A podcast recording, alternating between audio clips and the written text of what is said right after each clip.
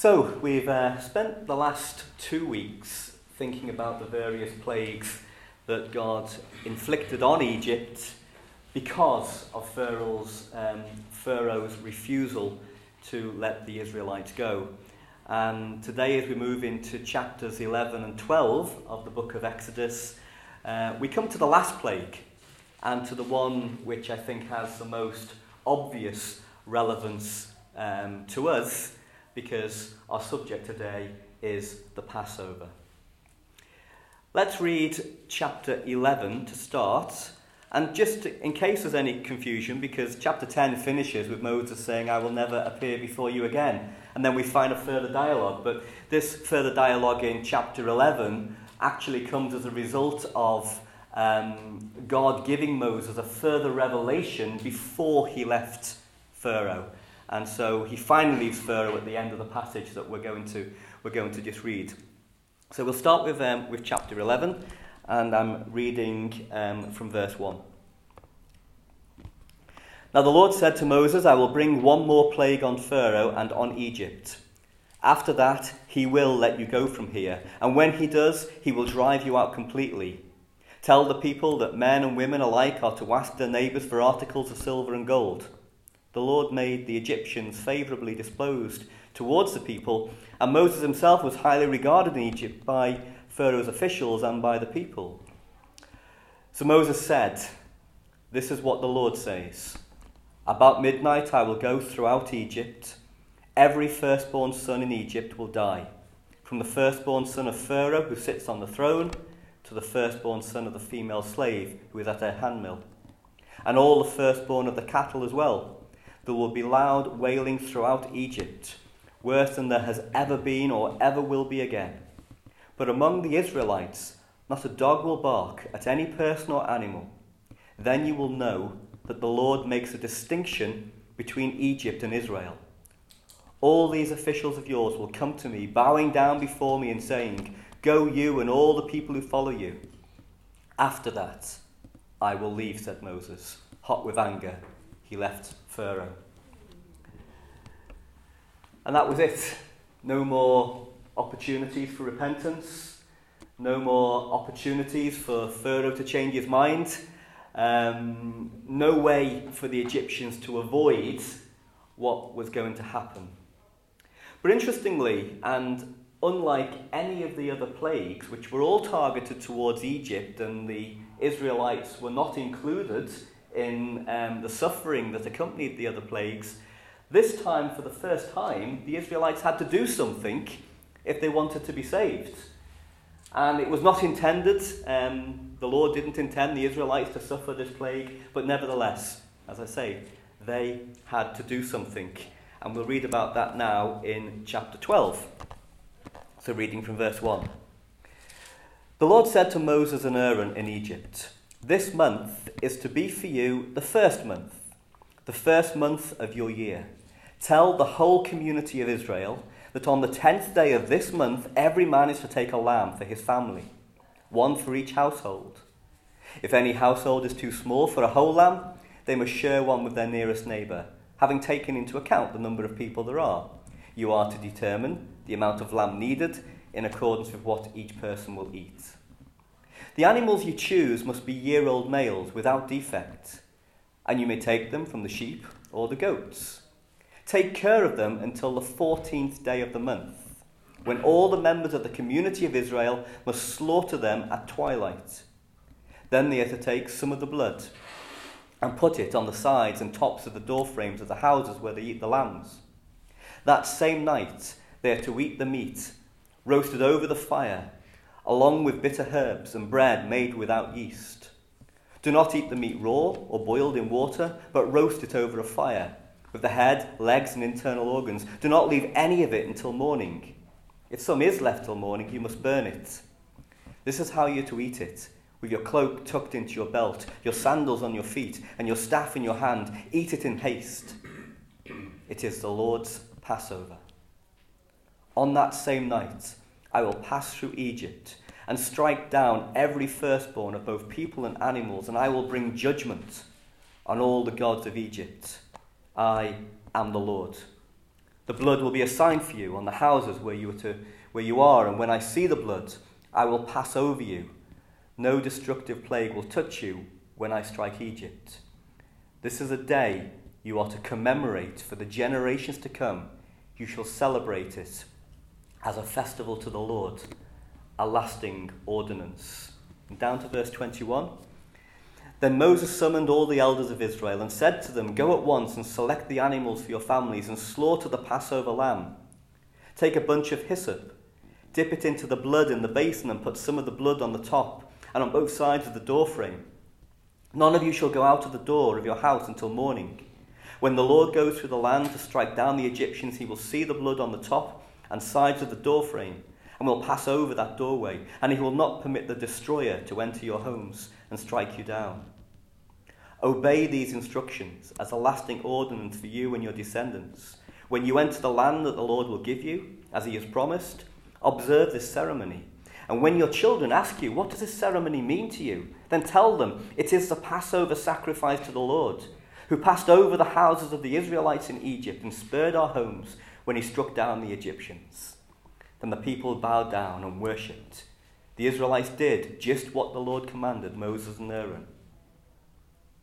At midnight, the Lord struck down all the firstborn in Egypt, from the firstborn of Pharaoh who sits on the throne to the firstborn of the prisoner who was in the dungeon, and the firstborn of all the livestock as well Pharaoh and all his officials and all the Egyptians got up during the night, and there was loud wailing in Egypt, for there was not a house without someone dead.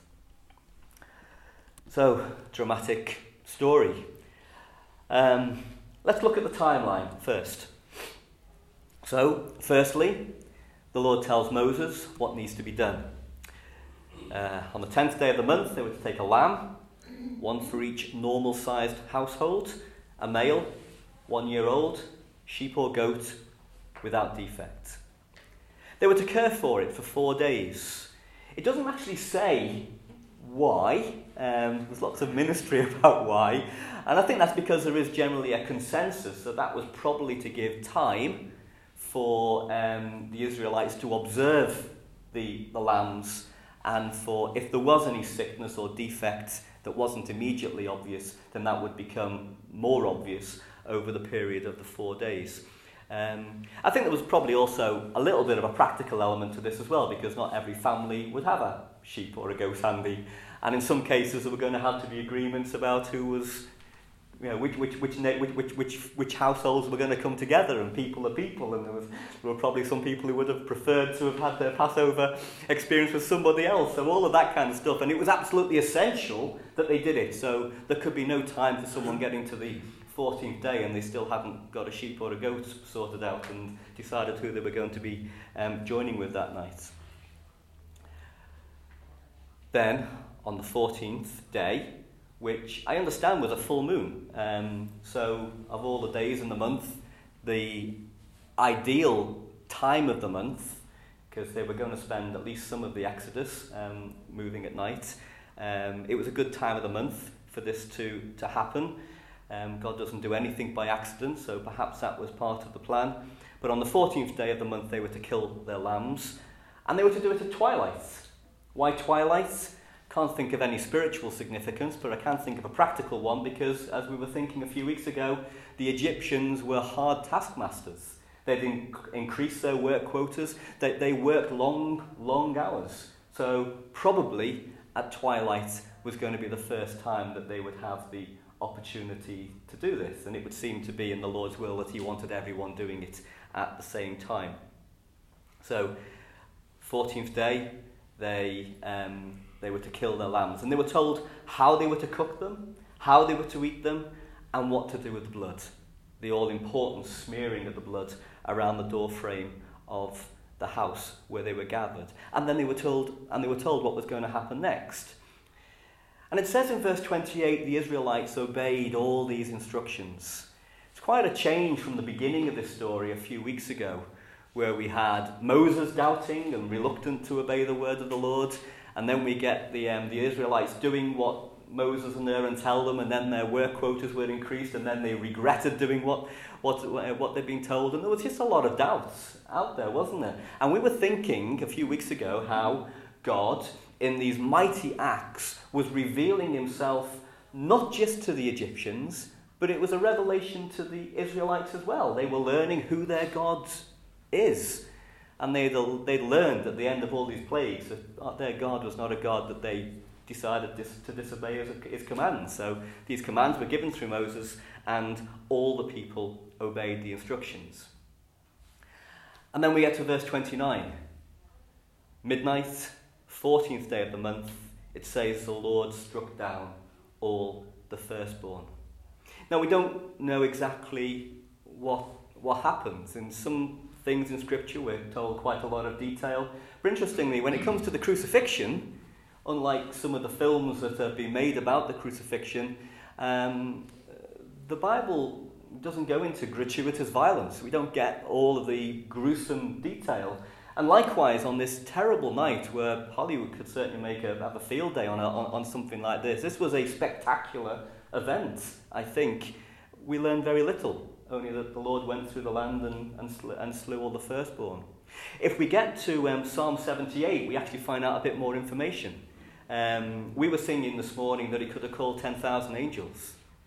I have no scripture to back this next comment up, but I think there might have been 10,000 angels. Well, actually, I do have a scripture, Psalm 78, because it says uh, that was, there was a band of destroying angels that were sent. Psalm 78 is talking about this event. So you can imagine um, many of these destroying angels going throughout Egypt um, and carrying out the judgment of God on every household where the blood was not found. And this time, of course, it didn't just affect the general Egyptian population, which might have been true of some of the other plagues. Pharaoh in his ivory tower was shielded at least in part from the full impact of some of the other plagues, but this time it was terrible and it was personal. In that his own his own son died. And he was persuaded, finally, finally, to let the people go. So let's think of some of the lessons that we can learn from um, this event in Israel's history. I think the first question um, that we might find ourselves asking is, is why? Um, why, for this plague, did the Israelites have to do anything? And why did God give them such specific instructions?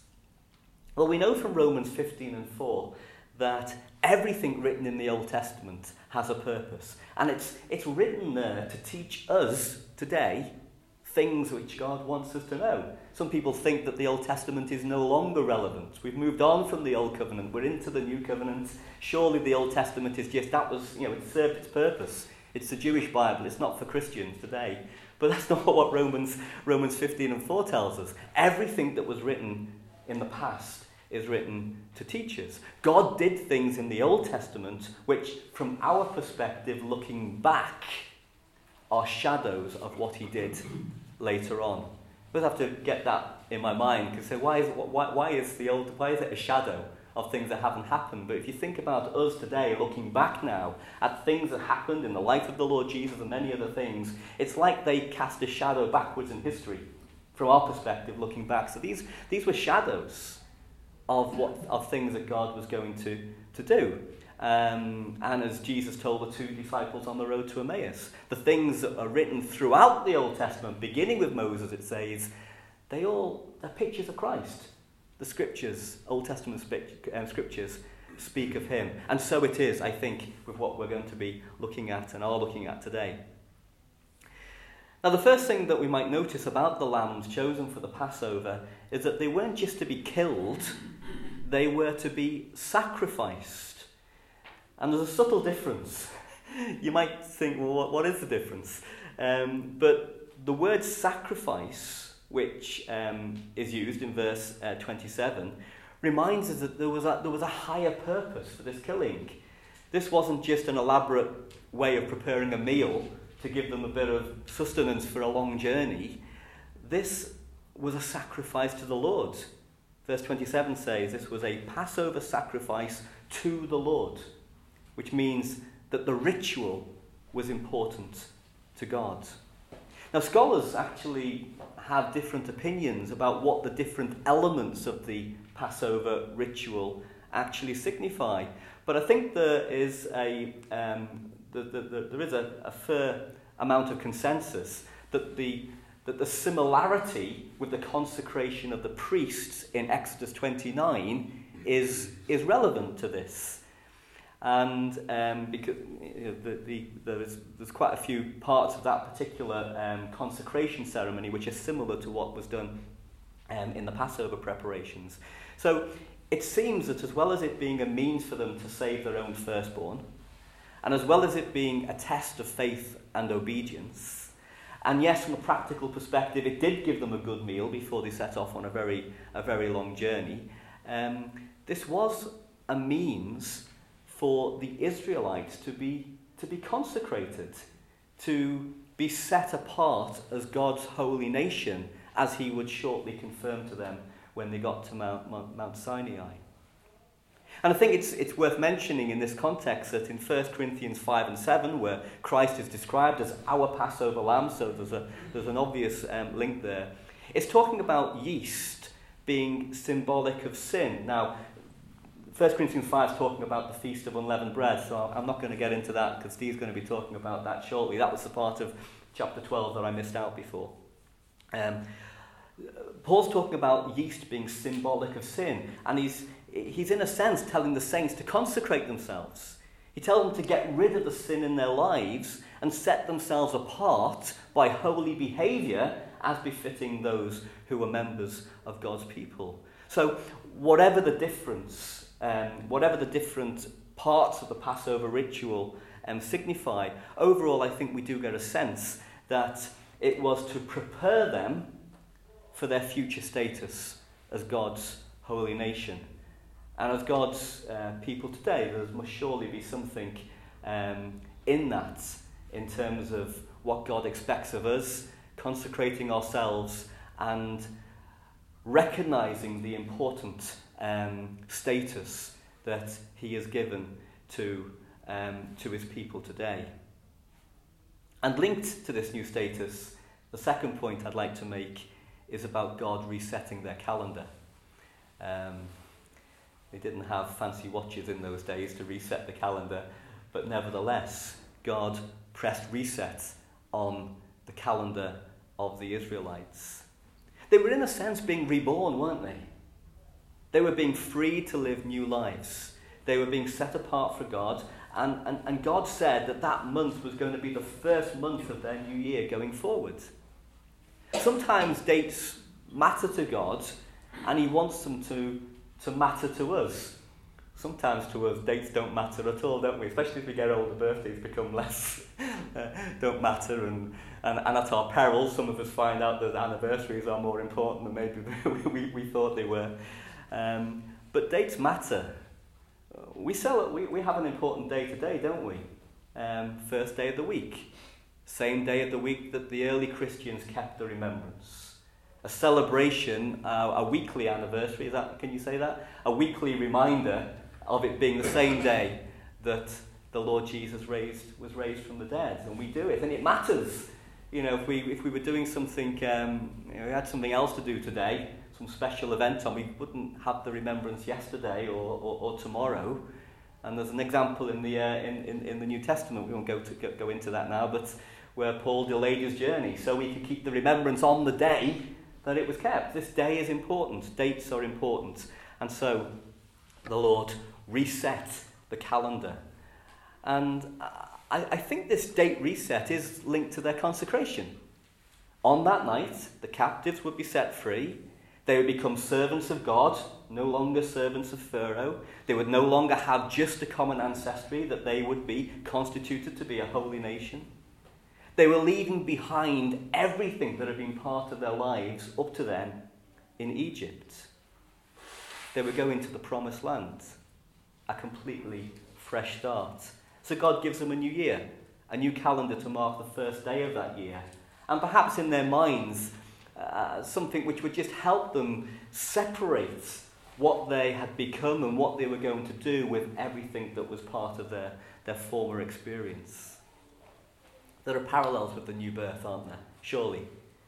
Of course, we all got saved on different days, probably, so it would be a bit confusing if we were all using different calendars, if we all reset our own personal calendars um, based on the day that we got saved. But if it was practically possible, it would be a really great thing to do, wouldn't it? It would be something that would be, be worth doing because it was such a special day. I know that many of us can't remember the exact day that we got saved. Um, doesn't change the significance uh, the effectiveness, what actually happened on that day. But many of us, many of us we, we can't remember the detail because at that time we didn't appreciate what was going on as much as maybe we appreciate it, uh, appreciate it, it now. But that doesn't mean that we can't bring it to life now in the way that we live our lives. The amazing change that happened when we got saved on that special day. We've been born again. We've been given the Holy Spirit, God the Spirit living in us. We've become new creatures. We are members of Christ's body. We were dead and have been made alive forever and ever. We can't change the calendar, but we shouldn't forget that on a special day in the past, whether we appreciated it a lot or a little at the time, we chose to live a new life. Metaphorically, we chose to leave Egypt and go to the promised land. So, thirdly, move on to my third um, thing. Um, the starring role in the story is the lamb, isn't it? Um, the Passover lamb. We probably take it for granted, um, I suppose, because we've heard so much ministry on this in the past. But let's just remind ourselves of a few of the New Testament verses which confirm our understanding that the lambs slaughtered in Egypt all speak of Christ or to use the metaphor that I, I referred to earlier, they are all shadows of Christ. John 1:29, John the Baptist sees the Lord Jesus passing by at the beginning of his public ministry and he declares, "Behold, the Lamb of God who takes away the sin of the world." John 19 verse 36 mentions that no bone of Jesus was to be broken and that was in fulfillment of prophecy. We didn't read this bit in chapter 12 because it was talking about how the Passover feast would be kept in future years to remember what was going on, but it makes the point there that in the preparation of the Passover lamb, lambs each year, no bone was to be broken. So there's a clear um, parallel there.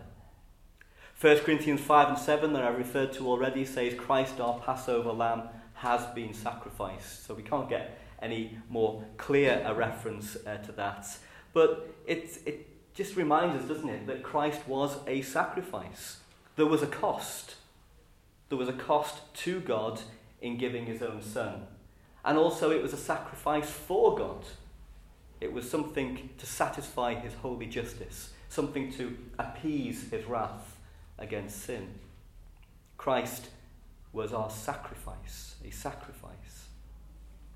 And then 1 Peter 1 18 and 19 says that Christ was a lamb without spot or blemish, referring to the perfection, the sinlessness of the Lord Jesus. But again, we see a very clear link with the Passover lamb chosen, a lamb to be without spot or defect in any way, which is why the point about the four days observation of the lamb, uh, we're probably right in our assumption that that was about assessing the lamb and making sure that it truly was without spot or blemish. You know, there are other comparisons that we could make, and people have spoken of them many times before in, in, in ministry. Um, you know, there's lots of things that we can spiritualize, and sometimes maybe we go too far, and sometimes we don't go far enough. Um, lots of lovely comparisons, and if they help in our appreciation of the Lord Jesus, they are absolutely valid things to do. Um, it might appeal to you, for example, that the gentle nature of a, of a lamb is a reminder of the gentle humble nature of the Lord Jesus, and that's a lovely thought. And actually, Isaiah did it. Um, Gid read this morning from Isaiah 53. He drew a comparison between the Lord's lack of protest at his crucifixion with the lack of protest from a sheep or a lamb when it's taken for slaughter or to be sheared. So these character comparisons between um, lambs and the Lord Jesus are absolutely valid. But I think that the main comparison that we have is um, that the, Pass- uh, with the, the Passover lambs is that firstly, the Lord Jesus was innocent. Secondly, he was slaughtered. And thirdly, he was a substitute for those being saved. Let's just think about those three areas. Um, so, firstly, the Lord Jesus was innocent. The lambs, of course, and, and there are different things obviously used in the different sacrifices um, and, and feasts that, we that we read about later on in the, in, the, in the Old Testament. But I think the special thing, whenever we have um, an animal being used as a sacrifice, is that they are the closest thing that you can get, which is living to a picture of the sinless Saviour, because, of course, all of the lambs that were sacrificed were sinless. Unlike human beings, they don't have the capacity to sin. They didn't, they're all, we're all part of a fallen creation, but they, lambs sin. Our cats do some very naughty things, but they're doing it out of some kind of instinct. They're not doing it because they want to be naughty. It seems like that sometimes, but, but they're not actually being they're not actually being sinful. So the lambs were all sinless.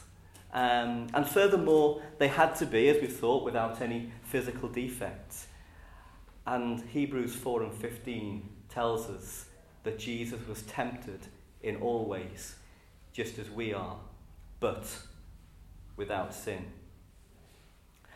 I'm sure the Lord Jesus came under the, the, uh, the scrutiny of his critics throughout his life. I mean, we know that even his own, his own family, his own brothers didn't believe in him. And I imagine there must have been many times when he really wound them up by his perfection and they were always looking to go and tell mum and dad about something that they alleged that he'd done wrong. I'm sure he was under the, under the eye of critics for the whole of his life, but during his public ministry especially, he had many enemies, and they, were, they, they, they, they, wanted nothing more than to find ways to trip him up and to prove that he was in the wrong in some way. You know, we see it in election campaigns today, don't we? Um, we saw it in the, in, in the American elections. You know, a, a candidate comes up and all the enemies get all of their researches onto it and they dig the dirt and they, they find all of, the, all of the, um, the faults in the candidates. But with the Lord Jesus, with all of his enemies coming together and trying to find the skeletons in his cupboard, there was nothing. As Pilate declared in response to all the fake evidence that was, was brought, this man has done nothing wrong. He was slaughtered. That's what we remind ourselves um, every week, don't we, in our remembrance um, service. And as I was um, thinking in my thanks offering this morning, that just like the Passover feast, um, we do have a, a, a sensory experience, don't we, at the remembrance um, and uh, that's just exactly what they were having in the Passover experience back in Egypt. And, and, and as they would every year that they celebrated um, the Passover, they would have something with which, which, which they, that they tasted, which they touched, that they could see. It was a sensory experience, and so do we in the bread and wine. It's a reminder, isn't it, that the Lord Jesus gave his life and his blood for us. Which leads me to the third point, and that was He is, was, is our substitute. The innocent life of the Passover lambs was taken instead of the firstborn of each household. It was one life for another, wasn't it? And that wasn't a new concept. You remember that 600 years previously, we see the same thing with Abraham and Isaac. God told Abraham to sacrifice his son, um, but then he accepted a ram as a substitute uh, for Isaac. And of course, Abraham in faith predicted that God himself would provide the, the lamb, the ram, um, for the offering. And that's exactly what um, and that's exactly what God did with Abraham and Isaac, and that's what he's done with us. He gave his own son as our substitute to die for our sins. And um, Gid, you already read Isaiah 53 this morning, but I'm going to just read um, just a few verses um, from that chapter again, because I think it's one of the best chapters on the doctrine of substitution, proving to us that what the Lord Jesus did, he did in our place. Just a few verses there from verse 4, it says, Surely he took up our pain and bore our suffering. Yet we considered him punished by God, stricken by him and afflicted, but he was pierced for our transgressions. He was crushed for our iniquities. The punishment that brought us peace was on him, and by his wounds we are healed. So the Lord Jesus, innocent, slaughtered, and our substitute. And we see a shadow of all of that in what happened in Egypt on that, on that dreadful um, day of the Passover. But just one final point I'd like to make, and it's just to go back to something, um, finish off something that I started saying last week about the way God judges. And judging, God's judge, righteous judgment, has been a feature of what we've been thinking about over the last few weeks. Um, as it says in Hebrews 9, everyone will face judgments. It's appointed unto man to die once and then to face judgments. And whilst we know that as believers in the Lord Jesus Christ, um, our salvation is guaranteed, we're saved, we can't lose that, we will be judged. We call it an assessment, and that's what it is it's an assessment of our lives. Um, but nevertheless, it takes place at the judgment seat of Christ. It is still, in a sense, a judgment. And therefore, we fall within the context of, of, um, of, uh, of Hebrews 9 It's appointed for all to face judgment. Now, we've seen in the last few weeks evidence or examples of God's judgment and his mercy in all the plagues that were inflicted on Egypt. And as we go throughout the Old Testament, we find more examples of God's judgment, but also his mercy. Occasions when God withheld judgments for one reason or another. Nineveh, for example. Uh, we know that Nineveh eventually was judged, but they repented. And for the people living in Nineveh at that time, they were saved the full force of God's judgments. It says in Romans 3 that this was God in his forbearance, leaving sins unpunished. What, the righteous God leaves sins unpunished? How, how can that be?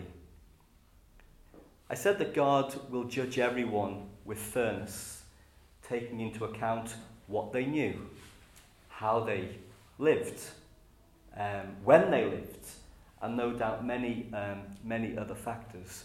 But this, this, isn't, this isn't evidence that some people who've not heard the gospel of Christ or who lived before Christ earn their way into, into heaven, earn their salvation Far from it. In every case, for every person that God will judge, Old Testament, New Testament, people who've heard about Christ um, or people who've not heard about Christ, in every case, Christ is still the answer. He died for all the sin of the world. And just as God knew the hard heart of Pharaoh, and just as he knew the doubting heart of Moses at the beginning, and just as he knew the good heart of King David, who he described as a man after his own heart, even though David did some terrible sins. God will know the true heart of everyone who stands before him one day. And with the blood of Christ available to atone for that sin, if God chooses to use it, he will judge righteously. And we can't say anything more than that. This is not an alternative gospel. I think it's just a, it just helps me to bring together and understand some of the questions that people ask. Well, what about the people who've never heard the gospel, people who've never heard about Christ, the people who have some mental um, illness that prevents them from understanding things you know, that are put, you know, put to them? What about all of those people? I think for all of that, we can only say, as Abraham did, the God of all the earth will do right in that final judgment. But it does help us to remember that the value of the sacrifice of Christ is, is superlative. It covers all the sin of the world. So that's the Passover. Um, next week, the story moves on, and uh, we're looking forward to Steve telling us about the, uh, that big day when the Israelites finally get to leave, uh, leave Egypt. So let's just, um, let's just have a closing prayer.